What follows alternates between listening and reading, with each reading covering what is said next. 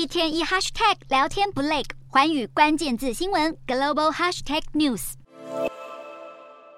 在阿布达比上空，战机整齐列阵，画出代表南韩国旗的红蓝颜色。阿拉伯联合大公国政府近日用最高礼宾待遇迎接南韩总统尹锡悦的到访。这是两国建交以来第一次有南韩总统到阿联进行国事访问。没想到尹锡悦访问驻扎当地的南韩部队时，又闹出了争议发言，表示南韩的敌人是北韩，而阿联的敌人是伊朗。此话一出，马上引起伊朗政府不满，而南韩外交部也急忙出面灭火，表示总统的用意是要勉励部队士兵，希望大家不要过度解读。不过，在这个小插曲之外，尹锡悦的此次出访倒是很有收获。南韩在去年一整年海外招商的直接投资总额是三百零五亿美元，如今阿里一口气就投下三百亿美元，创下两国史上最大笔投资协议。根据尹锡悦幕僚声明，这笔投资内容将涵盖国防、核电、氢气能跟太阳能等等。借由此行，尹锡悦跟阿联签下了多达四十八项合作备忘录。他还带着百人经贸使节团同行，包括三星会长李在镕、现代汽车会长郑义宣、